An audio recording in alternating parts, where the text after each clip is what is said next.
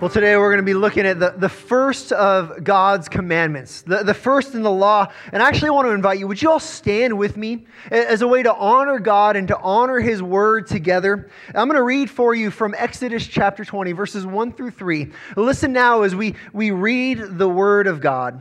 It says, "And God spoke all these words, saying, I am the Lord your God, who brought you out of the land of Egypt, out of the house of slavery.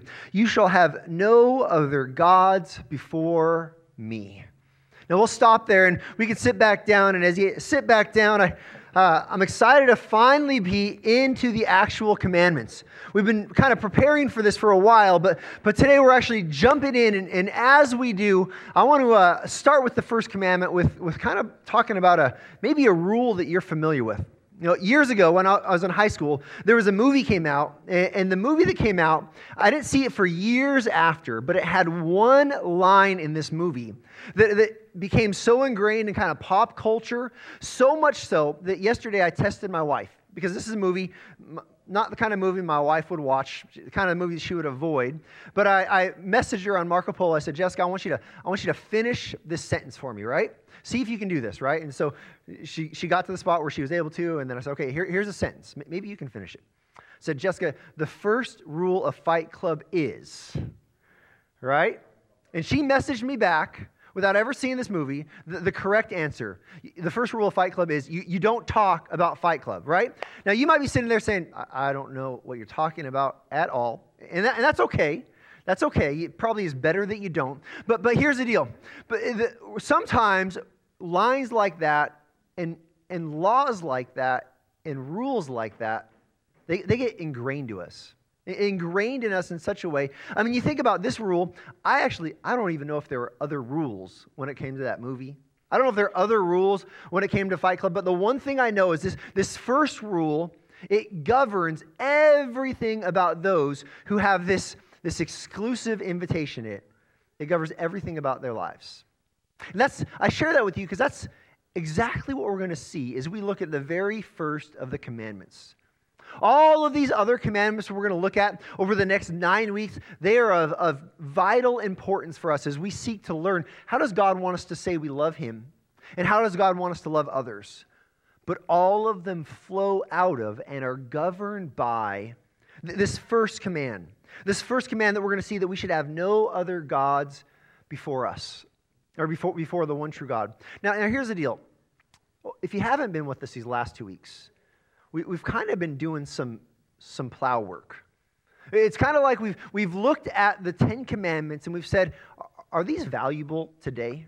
Because sometimes today, even among Christians, we look at them and say, oh, those are kind of antiquated, aren't they? Aren't the 10 commandments, those are Old Testament. We've got Jesus, so we don't really need these, do we? And so what we've done, in a kind of real sense, we've taken a shovel out into the backyard and we've dug up these commandments. We've pulled them out, we've rinsed them off, and we've asked the question, what do these do for us today?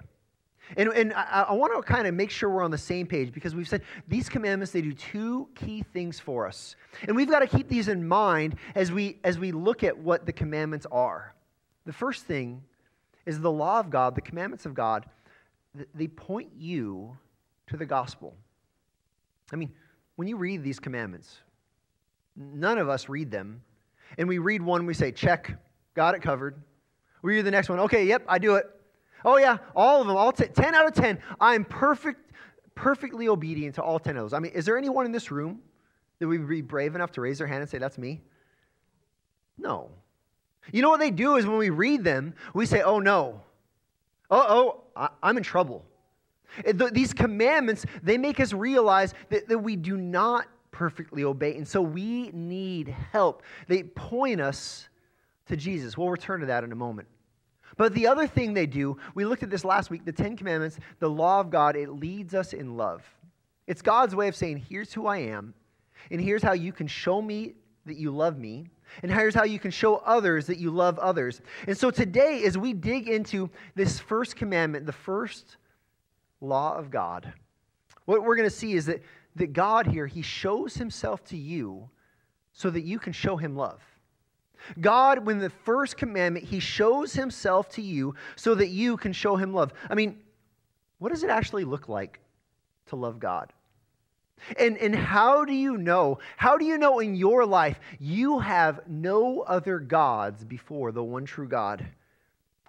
How do you know that you know the one true God? That's what we're going to wrestle with today. And so we're going to do this by jumping right in. If you want to turn in your Bibles to Exodus chapter 20, well, let's begin. If we're going to show God we love him, let's begin with the very beginning. We need to know God. And so you need to know the one true God. And you need to know him based on what he says about himself, not what you would make up about him. Look at Exodus 20, verses 1 and 2. It says, "And God spoke all these words, saying, I am the Lord your God, who brought you out of the land of Egypt, out of the house of slavery." Now, here's what God does. Basically, God has led his people out of slavery through the Red Sea into the wilderness to Mount Sinai, and now he's showing them who he is. Before he even gives his law, before he even says, here's how you should live, he says, let me remind you of who I am. And he says a few things that are really insightful. The first thing he says that God is the Lord. He says, I am the Lord. The word here in the Hebrew Scripture is the word Yahweh. This is God's name for himself. When Moses he encounters this burning bush and he realizes he's talking to God Almighty. And he says, who are you? What is your name? And God says, my name is, and it's almost confusing. My name is, I am that I am. No, wait, what? I am that I am? What does this mean? But God's name, Yahweh, it's his way of actually saying, I am the one who has always existed. I am the eternal one who has no beginning and has no end. He's saying my very existence is the root of everything else that has come into existence. I am the supreme, eternal, pre-existent God. I am Yahweh. I'm the Lord. He says, this is who I am. And in a sense, he says, there are none other. In fact, he doubles down.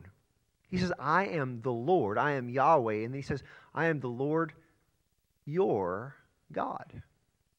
See, not only is God the Lord, but it almost seems simplistic to say it, but listen, God is God.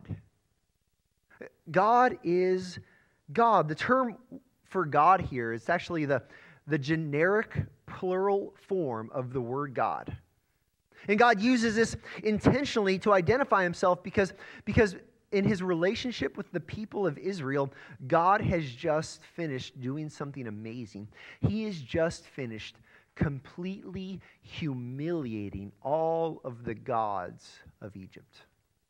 I mean, we're in Exodus chapter 20, but if you back up to when the people of God, the Israelites, when they're enslaved in Egypt, God sends Moses, and then with Moses, God sends plague after plague after plague. And we read those with 21st century American eyes, and we say, man, these are terrible to experience. I wouldn't want to experience it. But do you realize these plagues, they are actually direct attacks on all of the pagan Egyptian gods that existed in that day? I mean, just think about a few of these with me. God has shown that he is triumphant over the god Hapi. The god Hapi is the god of fertility, the god of not just fertility, but of flood and rain, really the god of water. And so when God has Moses turn the Nile River to blood, he's actually stepping into the ring with the Egyptian god Hapi, and he's saying, let's go one-on-one. I'm going to turn all of your water into blood. Let's see if you can do anything about it. And God knocks out this other god. He completely destroys it. There's nothing this pagan god can do. You take another one of the plague. God goes toe-to-toe with the goddess Heket. The goddess Heket is the goddess of blessedness and abundance. If you were to look at the Egyptian pictures of this, you would see the goddess, and she's got a head that's the head of a frog. Maybe not what we picture for a goddess, but it's the picture of abundance.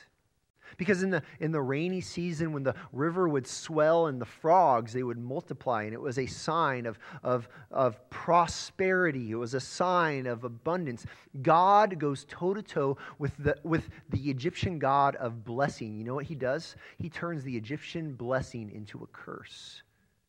Instead of having extra frogs as a symbol of blessing, he sends more frogs than they can handle. He curses them. He turns their blessing into a curse. He embarrasses the Egyptian god, and he demonstrates that this god doesn't compare to him at all.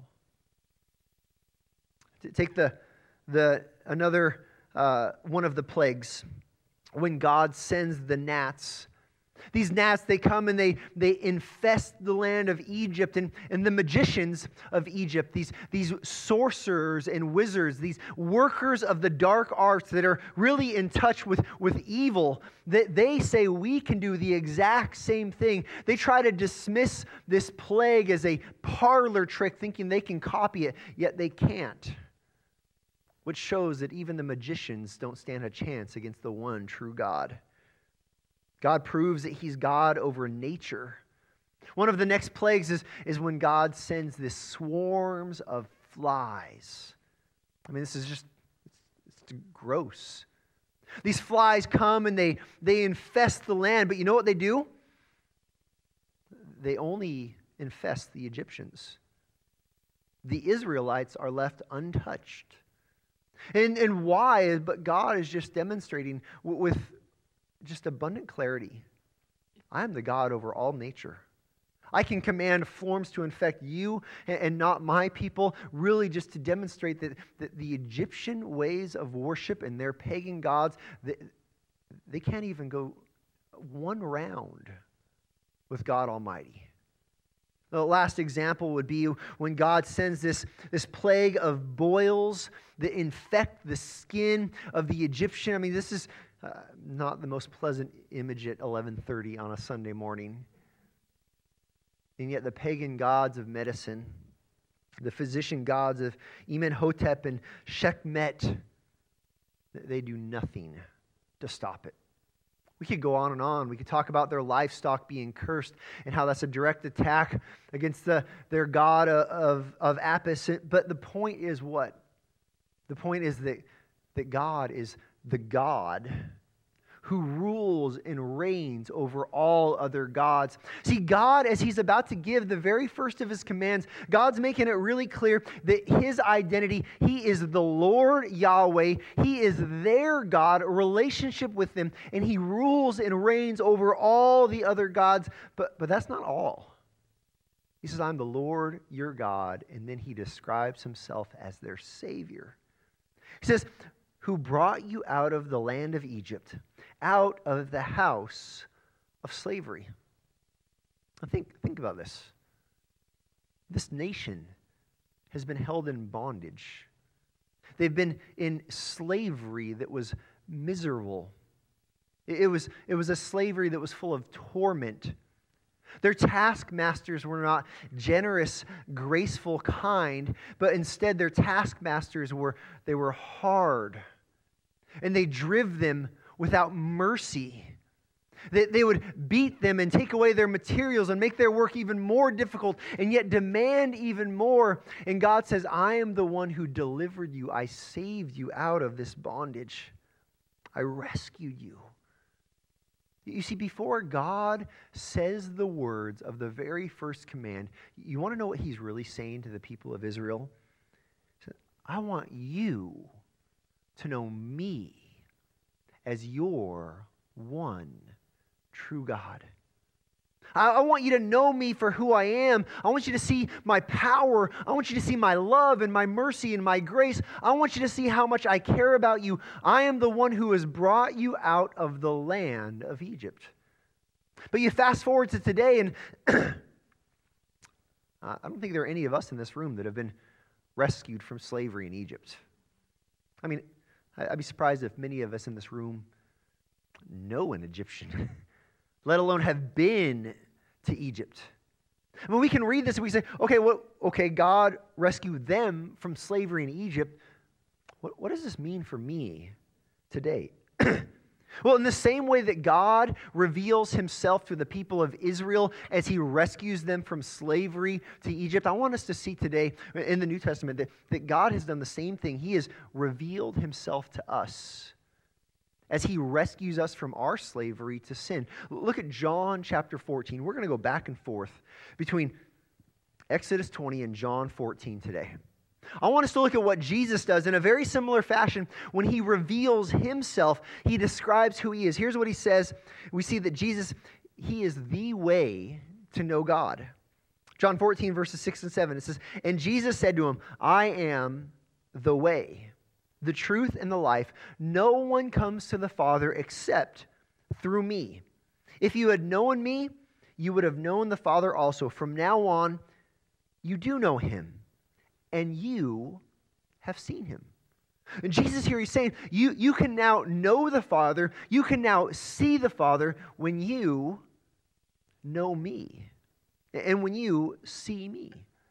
See, this is the Jesus who, just a few chapters before in John chapter 8, reminds us that our sin, when we're in our sin, it's just like being Israel enslaved to Egypt. John 8:34, Jesus says, "Truly, truly, I say to you, everyone who practices sin is a slave to sin." You realize without Jesus Christ, whether you're conscious of it or not, whether you're aware of this reality or not, without Jesus Christ, you're enslaved. You're enslaved to your sin. The scripture talks about it in other ways that you're enslaved to the world, the system of the world. You're enslaved to your flesh and your desires that draw you to do what's wrong. You're actually even considered a slave to Satan himself. Yet Jesus, he says, "I am the way out of slavery and the way to know God." You see, God, he has gone through incredible effort to show who he is to the people of Israel. But in the same way, God has gone through incredible effort for you to show you who he is in Jesus Christ. See, you need to know the one true God, and the only way to know the Father, the one true God, is through Jesus. But saying, one true God, I got it. I know there's one God. You're actually supposed to go deeper. If you want to love God, you don't just know him. If you want to love him, you need to believe in the one true God. You need to believe that he is the one true God, that he's the one and only God. Let me show you what I mean. Back to Exodus 20, verses 1 and 2, and then the first part of verse 3. It says, "And God spoke all these words, saying, I am the Lord your God, who brought you out of the land of Egypt, out of the house of slavery." And here we go. "You shall have no other gods." When you read this with your children, usually their hand goes up. They say, wait. Does that mean there are other gods? Are there other gods? How do you answer that question? It's kind of a hard question because the answer, depending on how you look at it, is yes. There are other gods. You say, whoa, I thought we believed there's only one true God. Yeah, we do.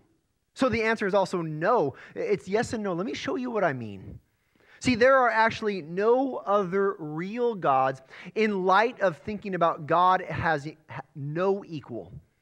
1 Corinthians 8 talks about this when it's talking about food sacrificed to idols, and if there really is such thing as an idol, and if that food is it going to be eaten by like an idol or something like that. Here's what it says. It says, "Therefore," verses 8 through 6, "as to eating of food offered to idols, we know that an idol has no real existence, and that there is no God but one." Verse 5, "For although there are many so-called gods in heaven or on earth, as indeed there are many gods and many lords, yet for us there is one God, the Father, from whom are all things and for whom we exist, and one Lord, Jesus Christ, through whom are all things and through whom we exist." Here's what it's saying.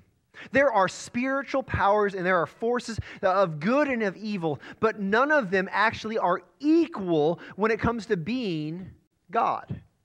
See, God as God is the only one who is all-powerful. God is the only one who is all-present, and God is the only one who is all-knowing. All of these other, it says, so-called gods, they have power, but it's not equal to God's. They have knowledge, but it's not equal to God's.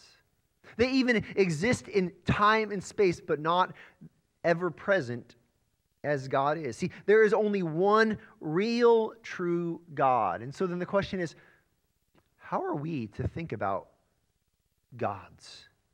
How are we to think about spiritual forces that exist but are not equivalent? Well, we're to realize that there are rebellious spiritual beings and forces that are at war with God and at war with the things of God.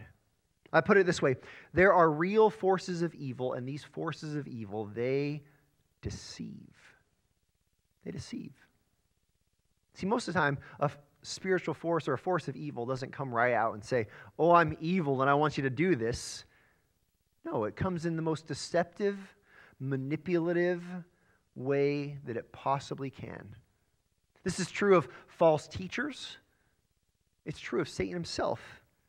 2 Corinthians 11:14 says, "And no wonder, for even Satan disguises himself as an angel of light."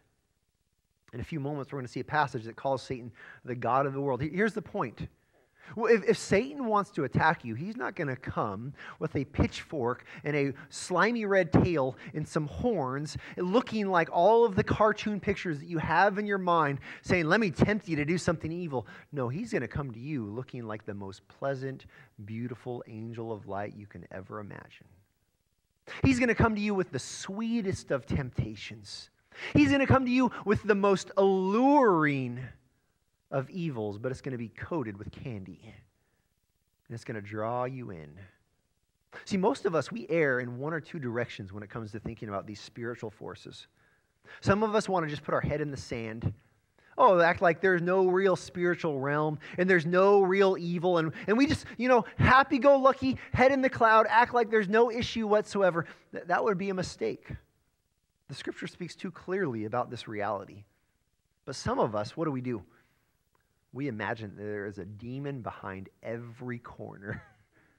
We act like everything that goes wrong in our life is spiritual warfare. Man, I stubbed my toe this morning, get out of bed. Satan really got one on me there, right? Well, everything is this matter of spiritual and demonic. No. What is our real position here? How do we navigate and not fall into one of the two extremes, one of the two gutters? You know what we do? What we do is we believe in the one true God.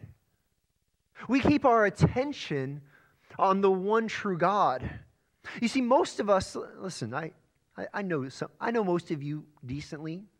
Some of you, maybe I'm still getting to know, but most of us, we don't go home from a Sunday worship service, go open up our cabinet, pull out an idol, and go set it on our kitchen table, and then pray to us. I mean, any of you guys, is that your plan this afternoon? Most of us, we don't go home from work every night and fall down on our face in front of a pagan god and say some mantra over and over again. Those people do exist, but I'm guessing if you're here right now or watching online, that's probably not you. And so what does this spiritual warfare really look like? How does it really land in our lives today? Well, for us, it's different. For us, there are desires. There are desires in our hearts, and these desires, they become gods in our hearts. And these desires begin to lead us astray.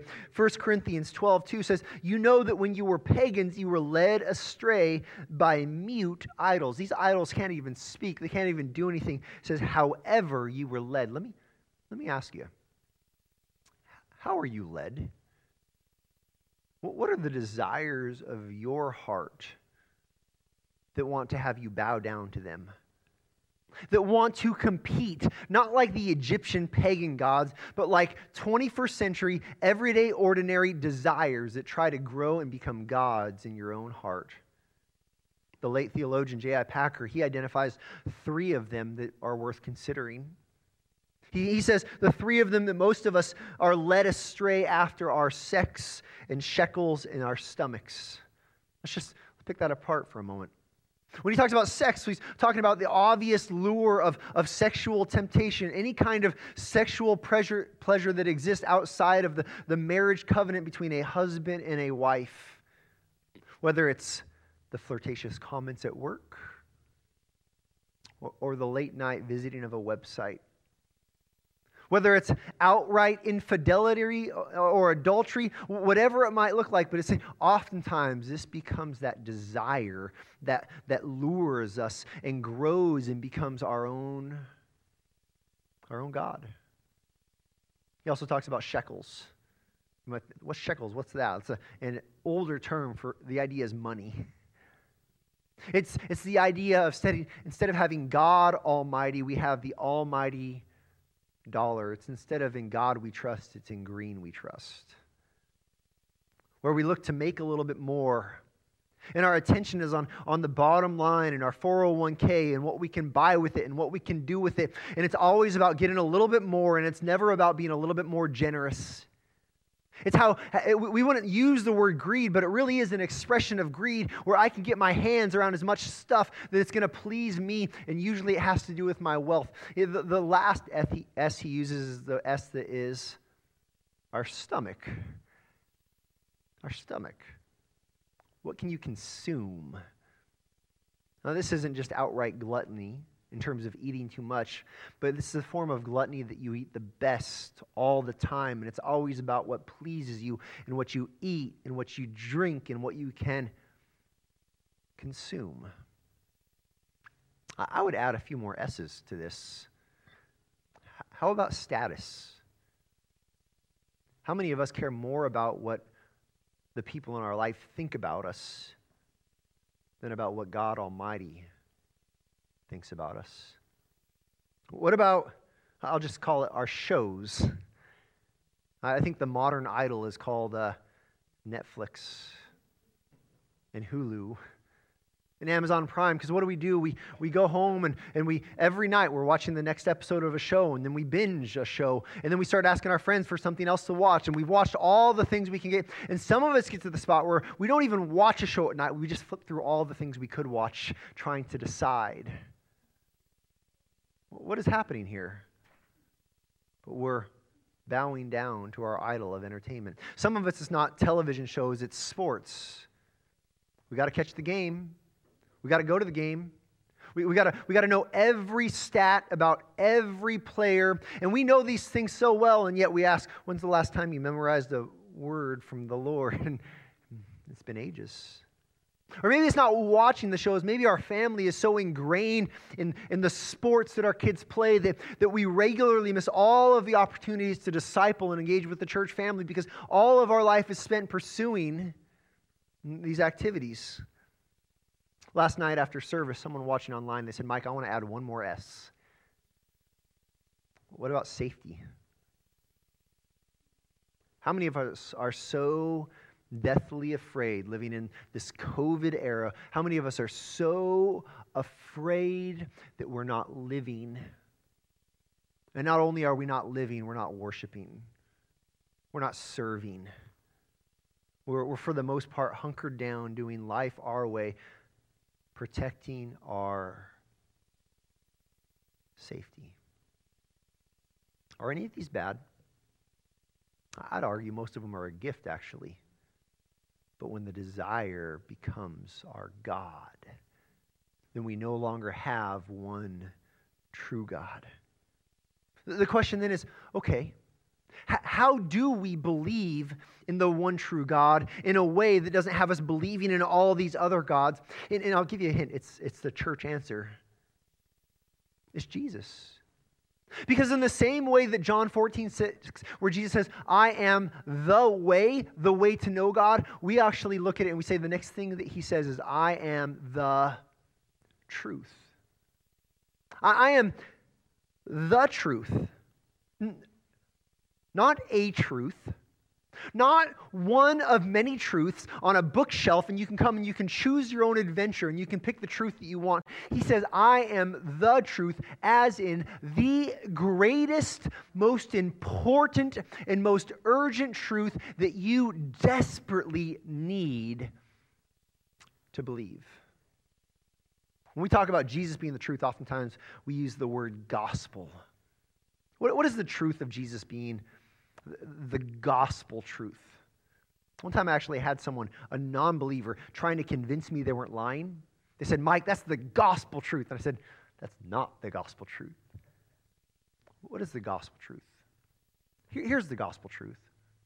Here's the truth that Jesus is. The gospel truth is that Jesus did what you have not done. Listen to this. He perfectly obeyed all 10 commandments. I mean, he didn't do 9 out of 10. He did 10 out of 10. And it's not like he did 10 out of 10 on Sundays, but then Mondays through Saturdays, he kind of did, 8 out of 10. No, the entirety of his 33 years on life, he perfectly obeyed to full completion all of the commandments without one violation, without one time failing, without one error, without one sin. Jesus, he perfectly obeyed the commands, and not only that, in his perfection. This is amazing. You know what he does? He comes to you and to me, and he looks at you in your sin and me in my sin. He says, listen, what I'm going to do, I'm going to give you the credit for my perfect life. And I'm going to take the consequence for your sinful life. He trades with us.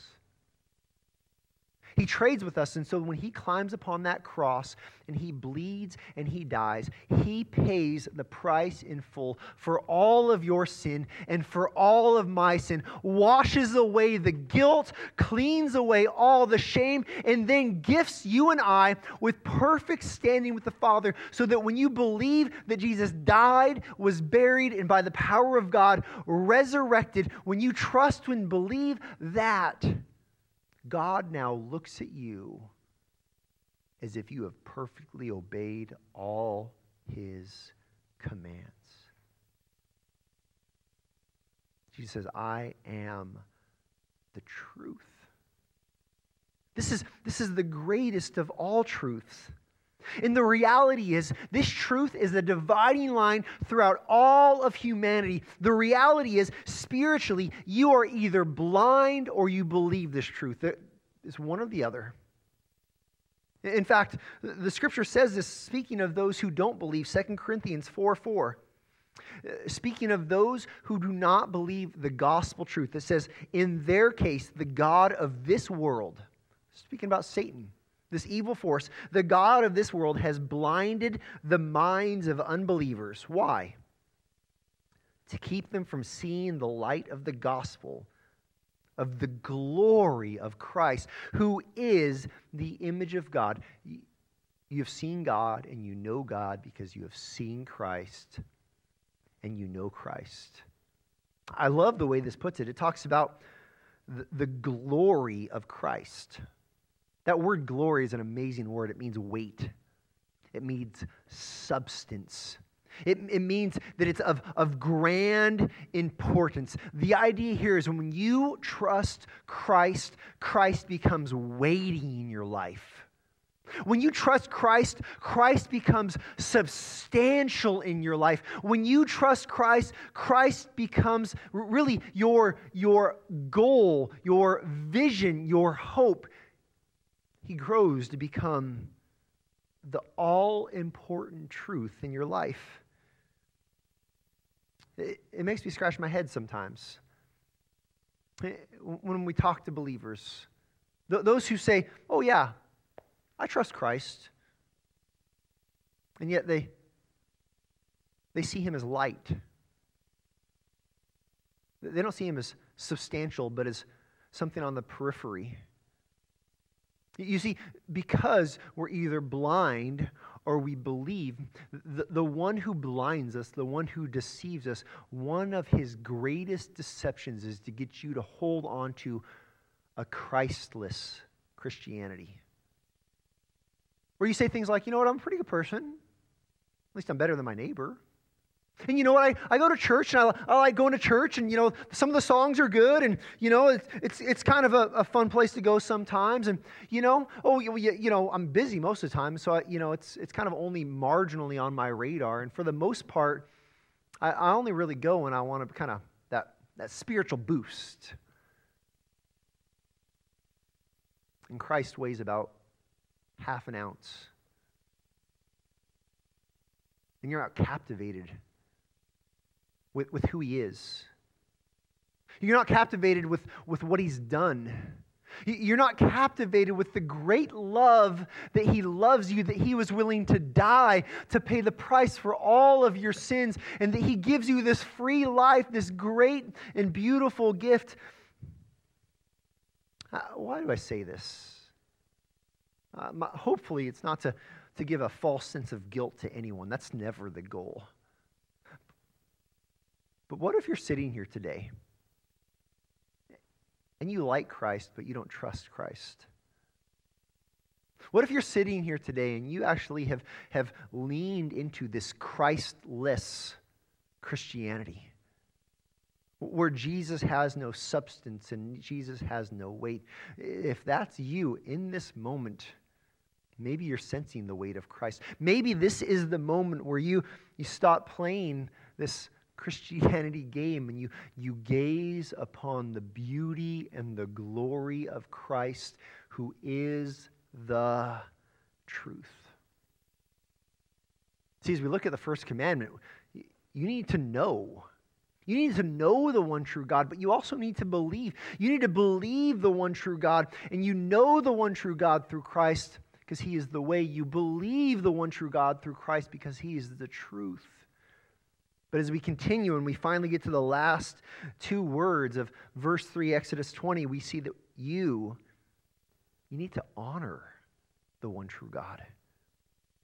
And the Lord God spoke all these words, saying, I am the Lord your God, who brought you out of the land of Egypt, out of the house of slavery. You shall have no other gods before me. This phrase, before me, in Hebrew it's a bit of a tricky phrase. There's all sorts of different approaches to how to actually translate it. Some people will say it means next to me, have no other gods next to me, or have no other gods except for me, have no other gods over me or to my disadvantage, have no other gods in front of me or opposite of me. But the most accessible way to understand this phrase is to have no other gods, almost literally speaking, before my face. Before my face.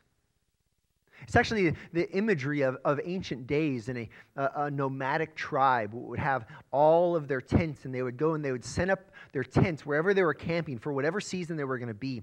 And in the very center, let's say they had hundreds and maybe thousands of tents. They'd set all of them up, but in the very center of camp, what would you find? You would find the tent of the king.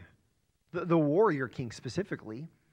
And his tent would be in the very center, because they would all see that they are in his presence. This is exactly what Israel was experiencing out in the wilderness. After the Ten Commandments are given, God gives them the tabernacle, and it explains how the tabernacle, God's presence among them, works. He's basically saying here that I am now your king, and you should have no other loyalty, no other allegiance, and no other affection in my presence. It'd be like standing in front of a king and having someone else walk into the room and having your king give you a command, and then simultaneously the other king says something differently and you obey this other king. What treason? What disloyalty? What a lack of love. The reality is, this phrase, before my face, it reminds us that the entirety of your life is lived before the face of God. See, the face of God, it's a literal term that describes not God actually having a face, but God's vision toward all things. It's not like God can turn his back and you can get away with, doing something when his back's turned. No, the entirety of your life is lived before the face of God. Hebrews 4:13 reminds us of this. It says, "And no creature is hidden from his sight, but all are naked and exposed to the eyes of him to whom we must give an account." It says that you are naked and exposed before God. Sometimes in public speaking classes or like even preaching classes, sometimes they'll tell you, imagine if you're nervous, just imagine the audience is in their underwear, right? I'll tell you what, I never give that advice. That sounds like the most terrifying advice possible, right? That's the last thing I want to imagine when I'm talking to a group of people. But this says that all of us before God Almighty, the words it uses, it says we are all naked and exposed. But it's not talking about your clothing. It's talking about your soul. It's talking about every single thought and intention. You can't hide any of it from God. The entirety of your life is lived in full view, right before his face, of God Almighty. This means the entirety of your life is meant to honor God. To honor God as God. You know what we're really good at, especially I think the guys, maybe even more so? We're really good at having my work life, and then my family life, and then my church life, and then my leisure life, and then my hobby life. And it's like they're not supposed to touch it all, right? You got to keep them all in their own compartment. Every once in a while I see someone at church, and someone new will show up that someone already goes here, they work with, and it's like they go pale, like, oh no. My life is blending. Like, this person, they're not supposed to be here. They're part of my work life, not my church life. Like, we kind of act like life is meant to be kept on all these different categories. But guess what? God, he reigns and rules over all of them. All of them overlap when it comes to the entirety of your life is a life that is to honor God as God. So how do you live a whole life honoring God? How do you do it? What does it look like? Well, we've looked at how you know God through Jesus. He's the way. We've looked at how you trust God through Jesus. He's the truth. So it should be no surprise that how do you live a life that honors God but through Jesus? See, Jesus is the life that honors God. I am the way, the truth, and the life. No one comes to the Father except through me. I want to give you a grid. I want to give you a grid to think through. What does it look like in Christ, not on your own, not because you're good enough, but because Christ has died and rose again. I want you to give you just a brief grid to think about, are you living a life that honors God as God? See, a life in Christ, first of all, is a life of worship. A life of worship is a life that is more than just singing a song. A life of worship is when you seek after God, when you want to know him by any means necessary, where you are unwilling to allow anything to get in your way to know the one true God. Is your highest goal in life to worship God in everything you do? See, a life in Christ is a life of worship. A life in Christ is also a life of trust. This means that you trust Christ, you trust God more than you trust, politics and political leaders. But it's deeper than that. It's more than you trust your savings account.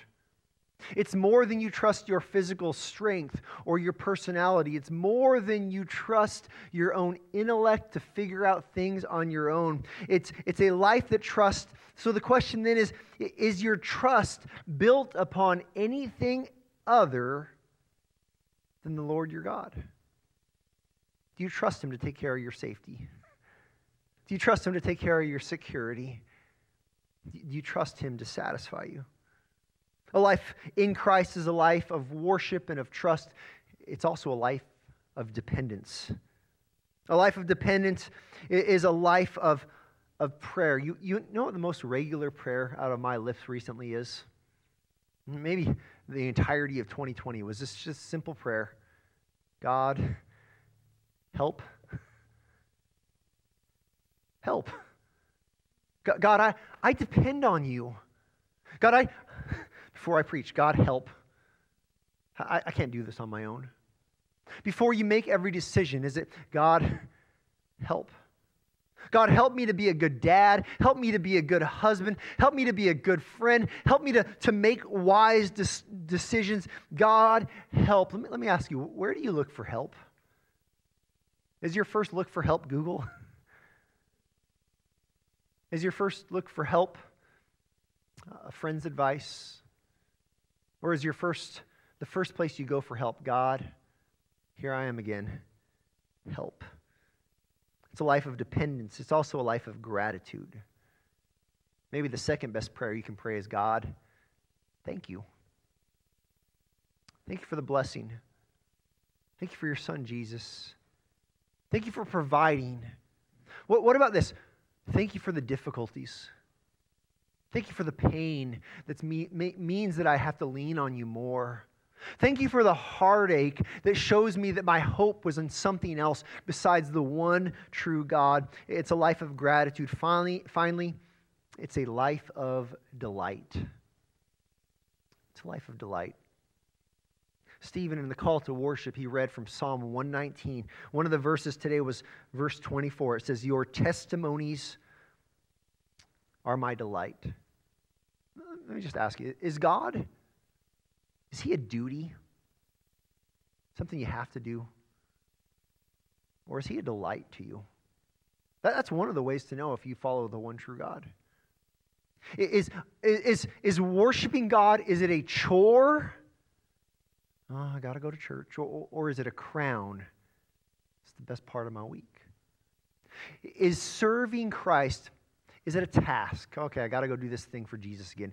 Or is it your treasure? I get to serve the one true God who saved me from slavery of my sin. So I want you to see all of today, Exodus 20 and John 14, all of today is God showing you Himself so that you can show Him love. Is He your one true God? Do you have other gods that stand before Him? Do you have gods in your life that you need to turn away from and repent from following and cast your eyes completely upon Jesus? Heavenly Father, God, we thank You that You show us how to love You. You show us that You are our Lord, You are our God, You are our Savior.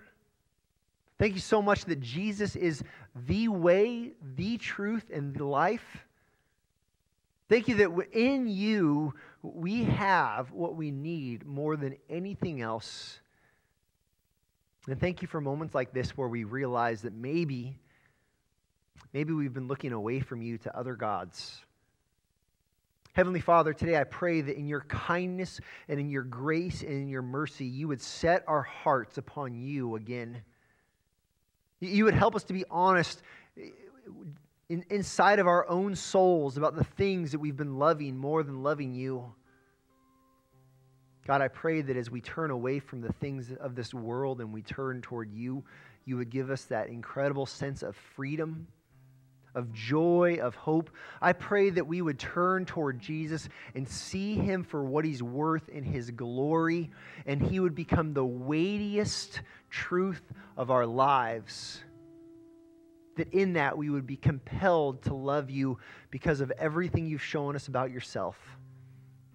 And we pray this in Jesus' great name. Amen.